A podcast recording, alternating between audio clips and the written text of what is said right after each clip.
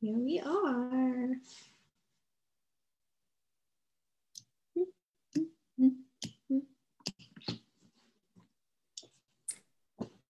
Good evening, everyone. Librarian Danielle Bélanger here from the Côte St. Luc Public Library, joining you virtually. Today, we have another great program for you. The library is thrilled to have the opportunity to host a conversation with New York Times bestselling author Rebecca Serle. Thank you very much, Rebecca, for taking the time to speak with me today, all the way from California. And to Rita, thanks, at Simon & Schuster for making this event possible. Thank you also to Andreas at Paragraph Bookstore for collaborating with us on this event. And we'll tell you a bit more at the end of the event. If you want to purchase the book through Paragraph Bookstore, you can also put your name down for the book. Thank you, Rebecca. Uh, at the library, it is on a waiting list. So to begin with, I will share a condensed bio. Won't be long, Rebecca. Rebecca Serle is the New York Times bestselling author of In Five Years, The Dinner List, and the young adult novels The Edge of Falling and When You Were Mine. Serle also developed the TV hit, uh, I'm sorry, the hit TV adaptation Famous in Love, which you could see uh, an image of behind her there. I have all the visual aids, all based on her YA series of the same name. She is a graduate of USC and the New School and lives in Los Angeles. Find out more at rebeccaserle.com. Welcome, Rebecca. Thank you again so much for joining us today, and congratulations on such a beautiful and moving novel. Thank you very much. Thank you very much for having me. I'm so excited to chat today. We're very happy to have you. So, before we even discuss your latest novel, One Italian Summer, let's talk about the multiple facets of your career listed on your website. Author, producer, screenwriter all appear under your name. So it does seem you wear many hats, and we will speak soon about your author credentials. But first, can you tell the audience a little bit about your experience both as a producer and a screenwriter? Sure. So, um, my trajectory into Hollywood came through publishing, came through my career as a novelist. Um, I uh, published this young adult series called Famous in Love that we were just chatting about. And I really felt like it would make a good TV show because I grew up on WBTV, like Gilmore Girls and Dawson's Creek. Those were all the shows I loved as a kid. And, and it kind of felt in the same vein. It was about a girl um, who gets plucked from obscurity to star in the next major feature film franchise based on a best-selling book series. And I was like, this could be like a fun Gossip Girl show.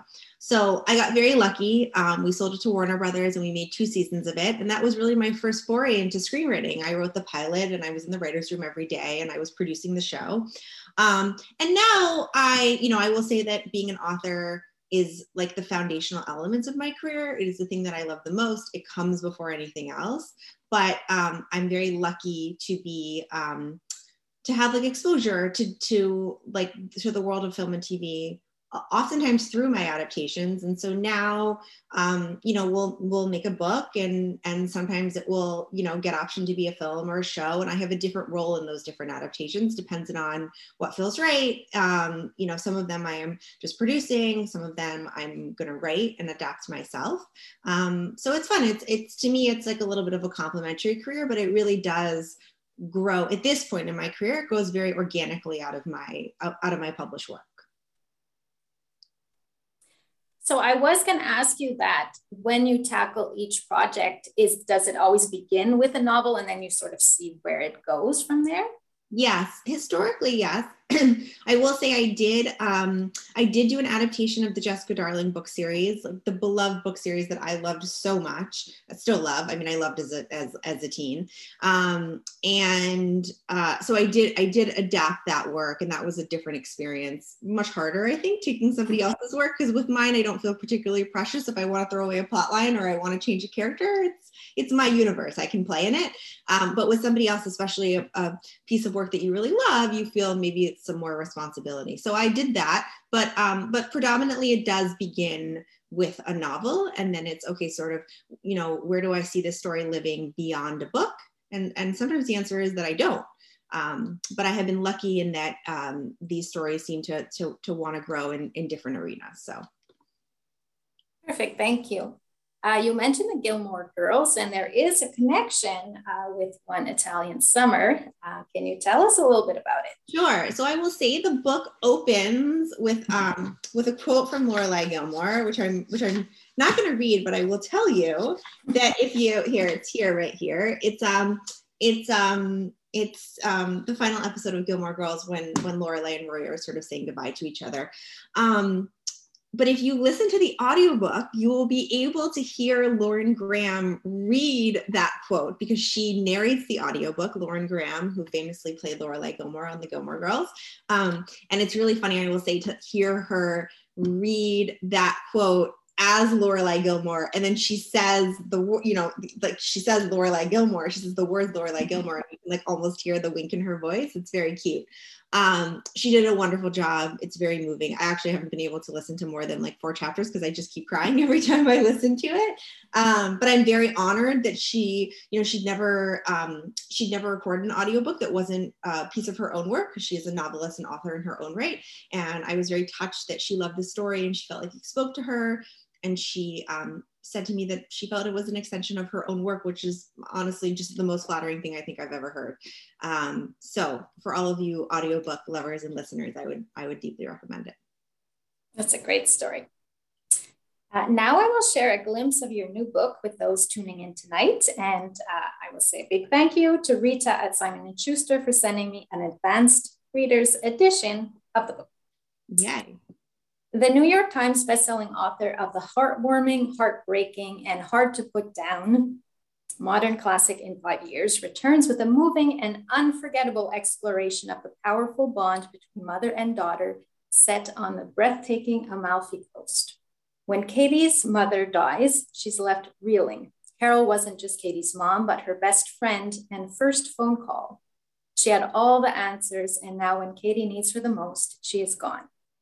To make matters worse, their planned mother daughter trip of a lifetime looms to Positano, the magical town where Carol spent the summer right before she met Katie's father. Katie has been waiting years for Carol to take her, and now she's faced with embarking on the adventure alone.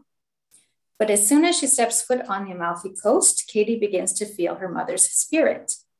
Um, by the stunning waters, beautiful cliff sides, delightful residents, and of course, delectable food, Katie feels herself coming back to life. So there is, of course, much more to this story, as you can imagine. and as a reader, I was bewildered when a 30 year old version of Carol, Katie's mom, seems to mag- magically appear in the flesh in a parallel universe or time lapse. Rebecca, can you please tell us more about this aspect of the novel and what made you choose this angle? Well, I mean, historically, I will say for for any of um, any of our our joinees and listeners tonight, who read my other work, The Dinner List in Five Years. I tend to write magical realism. I, I write there is an element of magic to my to my books. Um, the Dinner List is about a woman who shows up to her 30th birthday dinner. And it's that dinner if you could have dinner with any five people living or dead who would they be? So audrey hepburn is at her dinner table. And then um, in five years is about a woman who gets to live five years in her future. So one italian summer is about a young woman who gets to spend the summer um, with her mother when her mother is 30 and they get to spend the summer together as two young women. Um, I will say a little bit about where the book came from, which is that in the summer of 2019, I went back to Italy with my mom. And my mother, similar to Carol, had always talked about this magical summer she spent in Rome um, when she was 20 years old. And she fell in love with this man named Remo. And she had this just like wonderful three months there. And we ended up finding Remo on Facebook through his sister. And they met at the Trevi Fountain, which was the place that they had met 50 years beforehand. And he brought her this charm that said love on it that she had given him 50 years before. Um, and I got to see my mother, you know, as the sort of like as the person before I existed. I got to see her sort of like nervous and flirtatious and shy and all of these things that my mother is not. My mother is very happily married to my father. Um, you know, they were together obviously far before I was born. So I really kind of got a window into um, a little bit of a different woman. And it got me thinking about the people that our mothers are before we ever come onto the scene and what it might be like to get to know them and get to spend time with them. And that is uh, how the idea for One Italian Summer emerged. I really love this idea because we I mean, I know I have difficulty imagining my mom as a younger version of herself and really do wonder what would she be like because I can only picture her the way I I experience how she is yeah. right now.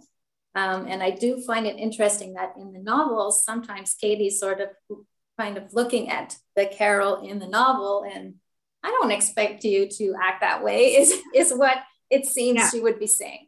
She's both very familiar to her and very unfamiliar to her because she's, you know, she's in a lot of ways like we are who we are right and in fact i remember when i was first developing the concept concept for the book and writing those early chapters i thought about a version where um, I was like, maybe Katie sees Carol and she thinks, oh, that woman looks really familiar, right? Because it's her mother 30 years beforehand. Maybe she thinks she looks really familiar. And I said to myself, no, because if I saw my mom when my mom was 20 or 30, like I would know her immediately. There would be no, there would be no, um, there would just be no wondering like it's my mom and i know who she is. Like i could see her at 15 and i would know it was her in an instant.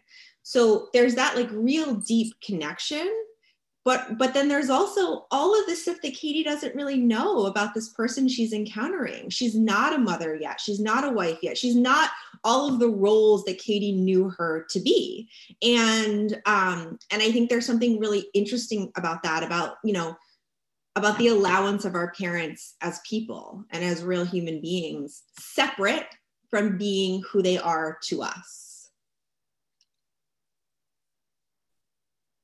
So, as you were saying, you and your mom took one of these fabulous Italian trips together back in 2019. So, great timing on your part. Mm-hmm. Um, and that you met up with one of your mom's former flames. Um, Okay, I, am sorry. So you did share a bit of this story. This was one of my questions, but you answered it uh, beforehand.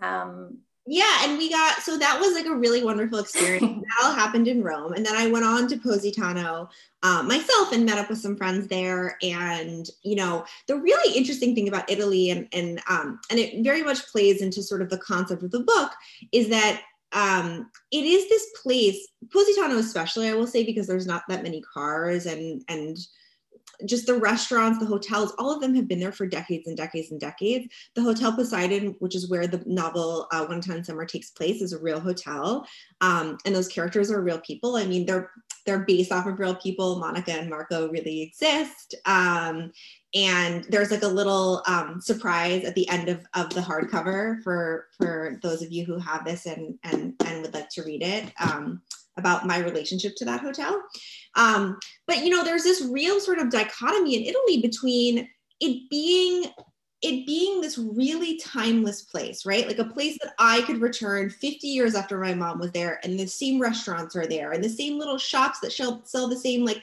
printed dresses with lemons on them. I mean, there's just a real there's a real sort of exhale to the time and place of Italy. And I think that that's really beautiful. And I think that that's something that we really need in this modern moment that's so frenetic and intense. And we are so caught up in the narrative of, of 2020 and 2021 and 2022, like exactly what is happening right now. And understanding that that time and humanity and place has a longer trajectory than that. I just felt that so strongly when I was in Italy. And then simultaneously, I think it's a place that really requires you to be so present. Um, I will say, like, you know, food is really such a big part of this book, and and just like you know, and texture and taste and all of the momentary experiences that are really key to to like to yeah to our human experience here. So there's like a there's a really interesting dichotomy in italy between those two things between like tasting a tomato and have that embody the full moment and then also understanding that there is this real timelessness um, to that to that place.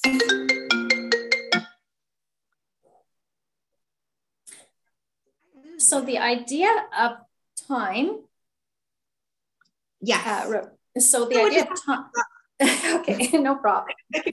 Uh, so, time and timelessness, uh, I think you summarize it very well that when you are in certain parts of Italy, it just seems like it doesn't matter what the year is, it just probably looks the same as it did uh, previously. But there's also in the novel uh, Katie's mom, before she passes away, does tell her, Why did you get married so young? Why are you in such a rush? Take some time to experience mm-hmm. life. Um, yeah, I mean, I think that I think, you know, I think our mothers really very much want us to um to like embody their kind of happiness. And I think that um, you know, I think Carol has some questions about how young she got married and sort of like the life that that that she ended up living and what that looked like. And I think that, you know, our our mothers want the best for us. Like they want us they want us to to not make the same mistakes they did. Um they want us to you know i mean i know my mom would hope that like i have a perfect life and never experience any suffering or pain in any moment of it. So i think that carol you know carol as an adult very much is looking at katie saying like there's so much you should experience. Like there's so much out there. And uh, you know i see you choosing this lane and i don't know if it's right for you um, and I will say, you know, I think Katie is a is a protagonist who, when we meet her, is somebody who just doesn't have a lot of personal agency. She really believes that her mother made all of her choices for her, that her life is a product of the decisions of somebody else. And part of her journey over the course of the book is to understand that, uh, in fact, her life is a product of the choices she made for herself. And that actually, nobody knows the blueprint for our lives better than we do not even our own mothers right? Like i think that would like if there would be a thesis for the book it would really be that. Um so i think that's part of it like and i think that that's part of every mother daughter journey. I know it has been for my mother and i like you want the best for each other and at a certain point you need to let go and accept that you don't necessarily know what that is for someone who's not yourself even if it's your mom even if it's your daughter. This isn't a traditional love story. The mother daughter bond between katie and carol is so profound uh, Katie's completely heartbroken when her mother passes away. Her husband wants to be there for her, to support and comfort her, but she's inconsolable. So, can you talk about this aspect a little bit more? Um, about the aspect of grief? Um, about her husband and how, you know, traditionally this is the person you would lean on uh, to get over this kind of grief. Um, so, I will say um, uh, I had a very dear friend in college who got married quite young. And I remember she was on a flight, and I don't recall where it was to, but there was a lot of turbulence, and that thing that hap- that can happen happened where like the face masks fell, fell down, and they had to put them on, and everybody was really scared. And um, and I don't actually think that this is still true, but a decade ago it was true on planes, which is that they they had those phones built into the seat in front of you, and I remember her telling me that she looked at the phone and she um, knew that if she only had one phone call to make, it would have to be to her husband and not to her mom. And how much grief there was in that idea that like her husband had to be her person now and it wasn't her mom. And I think Katie is somebody who has never made that transition. She never allowed her, her husband to be in the primary position. It's still her mom for her. So now she's grieving and she doesn't really know how to turn to him and she doesn't really trust that he has any of the answers or that he even really knows what she needs because she's never allowed him to show her that she does that he does excuse me which was your favorite character to write and why? I think young Carol was really fun because she's so lively and vivacious and so fun and full of energy. Um, and and that was like there was yeah that was just really pleasurable to write katie i think in a lot of ways was the most challenging because she is somebody who doesn't really she doesn't totally know who she is when we meet her and that is a hard thing to convey in a book when you write like i, I think about my last um, narrator uh, a woman named Dannie and in five years. And Dannie was just knew exactly what she wanted for her life was so headstrong. The book opens and she's like here's how it goes. Here's how i see it and here's what life is. And she was a very easy character to write because she's like i know i or in her case, I think I know um, exactly what life is, and I'm going to tell you. And Katie is much more reserved and unsure, and is not really doesn't really understand what she is navigating through because she's never done it before. Um, so, like the the the kind of um, the dialogue between those two women was really interesting, and I think I had a lot more fun with Carol. And Katie was very rewarding, but challenging in the beginning of the book for sure. This novel will allow readers an opportunity to feel as though they've traveled to one of the most enchanting places in the world. You did this very beautifully, and Positano becomes almost like a character in and of itself. Did you yourself stay at the Poseidon when you traveled to Italy with your mom? I absolutely did. I stayed at the Hotel Poseidon. It is a wonderful place. If all goes well, I am meant to go back this summer. So that's very exciting and, and be there again. But um, I will say I wrote this book between April and July of 2020. So I wrote this in in in sort of you know the prime of of COVID when none of us could leave our houses and everyone was very insular and I really wanted to be anywhere besides the four walls of my house. I, I, you know, I wanted to travel. It was also in those really hazy early days where we weren't really sure whether we ever were going to be able to again, right? Like just nobody understood yeah. what this was and what was coming. And so I wanted to just like, I wanted to get out of my reality and the reality of everything that was happening. And I wanted to be somewhere else. And I just kept dreaming about Italy. I kept dreaming about this like beautiful Italian vacation. And so, um, you know, the book very much felt like for me, like it was a vacation to write. It really was. And so my genuine sincerest hope is that it feels like a vacation to read for all of you because i know that you know international travel is not accessible for for a lot of us for many different reasons. And and so i hope that i can transport you there and and take you on a bit of a trip by reading it. Yes i, I think you did. And i i hope uh, those tuning in will agree when they have the chance to read it as well. Observing carol katie understands that she's watching her becoming how does the Carol in Positano differ from the one Katie presented as her mother at the beginning of the novel? I think that when we meet Carol as a young woman, she just doesn't, she's not as, um, she's not as like fully formed into herself as Katie's mother was. So she doesn't, she's much more open minded and much more um, liberal, not in the political sense of, of, of what we mean that now, but just like she's she's just she's more like she's more liberal with her life and her thoughts and her you know her clothing, all of it. She's um she's not someone who has a set of rules yet. She hasn't cultivated that. She hasn't lived long enough yet to determine what she thinks about everything. And and I think also in a lot of ways, and not to spoil anything, but when we meet Carol, she's very much in search of something that she hasn't found yet. She um she's looking for an answer to a, a question that she's asking that we um, we know and think that eventually she finds but when we encounter her she hasn't yet and so she's very open in a way and that is very confusing to katie because to Katie, her mother was somebody who just never questioned anything, who just knew it all. And so now she's meeting this young woman who um, who's still in, in a real exploratory phase of her life. Can you tell us a little bit about the character of Adam and how he fits into the story? Sure. Well, um, you know, my books are are usually not about uh, like romance is like a central faction. In Five Years was a love story between two best friends, and One Italian Summer is a love story between a mother and a daughter. But there is always romance, and so there is romance um, in in One Italian Summer. And I think you know, in a lot of ways, Adam is somebody who um, is really just living for the moment. He's living for the experience that he's getting. He's somebody who likes to keep moving. You know, there's like a section in there where he talks about like just how sort of transient he is and how he doesn't really have a home and what that means and whether he wants it. And Katie's somebody whose whole life has been based at home. I mean, quite literally, like she she basically like metaphorically in a lot of ways physically has not managed to leave home. She's still the primary way she identifies is is not as someone's wife but as someone's daughter. And Adam is somebody who identifies just as an individual, as who he is, not in relationship to anyone. Um, and that's very compelling and interesting to Katie.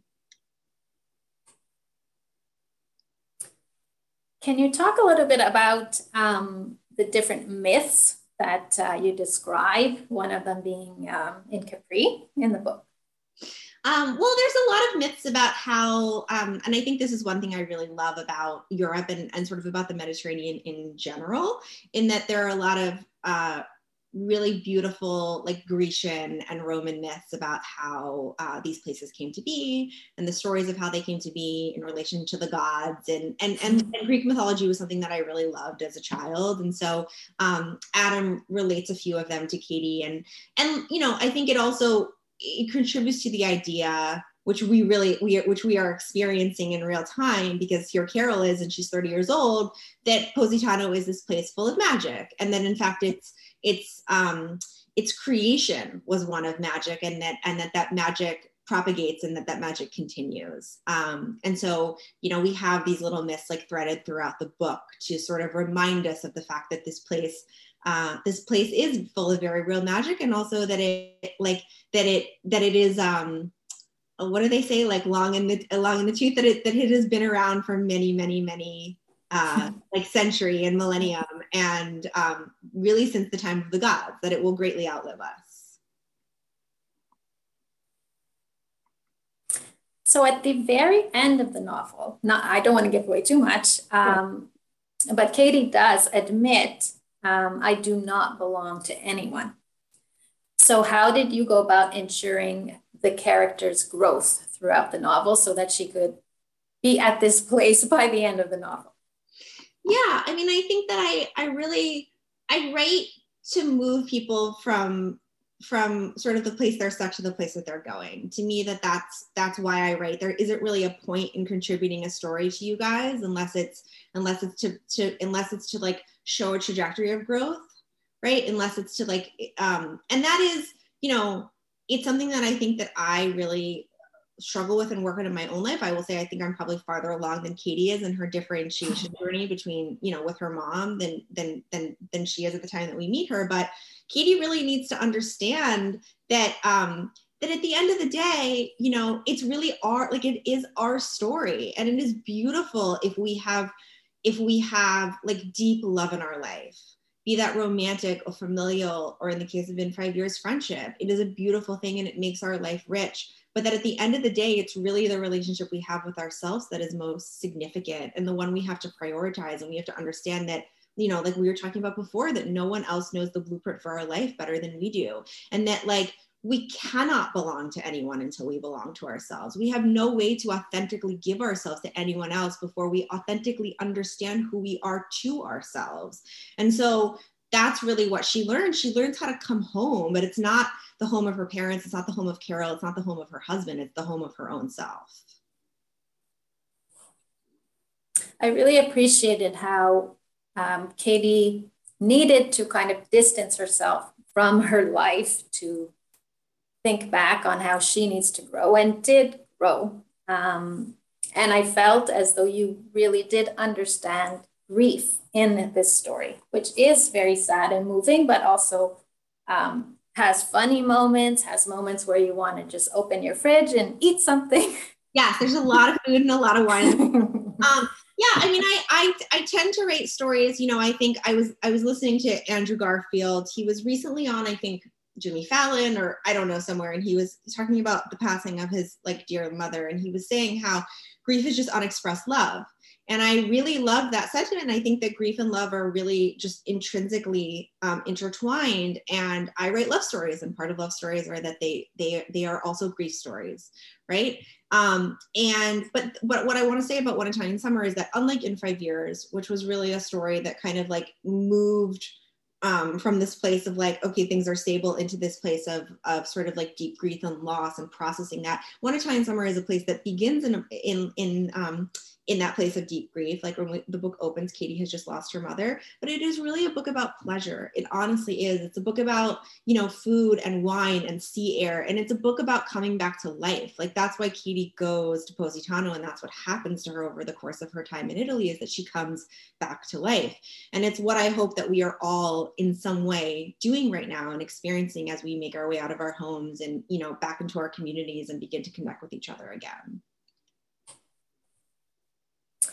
On your website, you mentioned loving Nancy Meyers movies. Uh, which is your favorite and why? Something's Gotta Give. Um, I um, I'm just like really a sucker for an over 60 love story. my favorite genre. Um, oh my gosh, I love Something's Gotta Give. In fact, I used to have the um, the DVD and I had played it so many times that it would skip.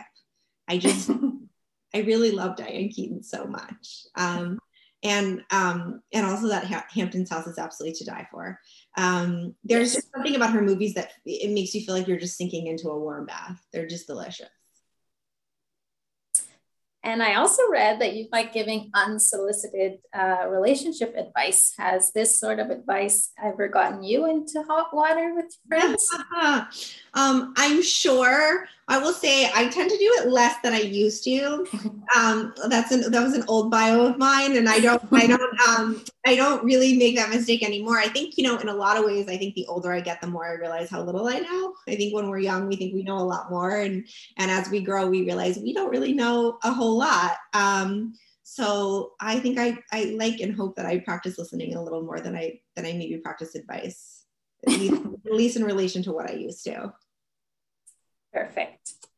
Uh, thank you so much, Rebecca. I'm going to open it up to the audience because uh, they may have some questions for you. Absolutely. And in the meantime, I will ask you about your next project. Um, so I am, I mean, I'm, I'm, you know, very much still in One Italian Summer. This book only came out two weeks ago and I am doing press for it for the next few weeks at least. Um, I just got back from a book tour and I'm continuing, you know, all of these virtual events um, and doing a bit more traveling for it. Um, but I did draft a new novel last year. And what I will say about that is that, you know, as we were discussing, my books tend to be about a, a, relationship that's not exactly a romantic relationship, like a different kind of relationship. And this new novel puts um, the romantic relationship in the in the first position. So it'll be it'll be fun to get to explore that and get to, to talk about that um, in a few years. I'm going to need a little bit of time after this. Perfect. And because One Italian Summer is just so uh, visual and has this cinematic feel about it. Are you already in discussions uh, about possibly turning this into a television series or something for the big screen? We are, yeah. Thought so. yeah, we are. Great. We're so happy to hear that, and we'll be looking out for it. Um, another thing I wanted to ask you about, which I thought was really interesting, is that you came up with your own soundtrack for the book mm-hmm. uh, which is very cool. Um, and you did, I believe, somewhere ask your readers to say, uh, are there any songs that you would add to the book yeah. when reading? I um so I do this really funny thing where I will sort of pick one or two songs and I don't even really know how it happens while I'm writing a book and I will just listen to them on repeat over and over and over again and the Carly Rae Jepsen song Cut to the Feeling was the the was it's such a joyful song. I think it's I think it's number one on the playlist. It's on my website, rebeccaserle.com, if anyone wants to look in. Um, it's really fun. And that was a song I listened to throughout it. And then also, you know, different songs to sort of like inspire different elements. It's, I will say, like, it's a great summer playlist. It's a great travel playlist. It's very evocative of um of a like a July in the Mediterranean. So uh, that was a lot of fun to put together so I thought that was great. Uh, as a 70s child, uh, I was looking at it from an 80s perspective. So yeah. I would add the songs uh, Where Is My Mind at the beginning of the novel. And I would put uh, Should I Stay or Should I Go by The Clash in there somewhere. Great. Love. Love those. yeah, it's fun. I mean, music is such a I think like music is really like you know it can be such um such like a mood setter for writing and for re- I actually am not very good at listening to music while I'm reading but I do like to write to music. I think it can like really get you into like the mood of the scene. Uh, thank you. I see that a question has popped up. Do you think Katie's arc will parallel her mom's do you, as the author, know where Katie's story will lead in the future, considering the Gilmore girls' lives did? Yes. um, so I really genuinely feel like once I finish a book and it is published, it belongs to all of you as much as it belongs to me. I don't actually really know what happens after the final page any more than you do. And I think we have an equal right to the continuation of that story. Um, so I'm not sure. I mean, I, I always hope that I get my narrators to a place of some wholeness in themselves, regardless of what happens with their relationships, be they romantic or otherwise. I hope that I get them to a place of feeling like they have some security in themselves in the world. And then what happens next is is anyone's guess. I mean, I have my personal opinions, but I don't I don't genuinely know how relevant they are. I will say, without giving anything away, I am curious what will uh, become of Katie and her husband's relationship, given what happens in Italy. without saying what happens.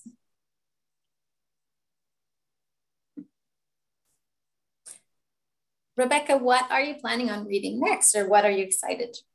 Um, oh yeah, I have to plug. I have it here. I have to plug my friend Jen's book, "The Unsinkable Greta James" by Jen Smith, who's a dear friend of mine. It's so it's a really good. It's another um, sort of like inter-family story, um, and also about about a woman who's processing the, the, the death of her mother, the sort of like the untimely and young death of her mother.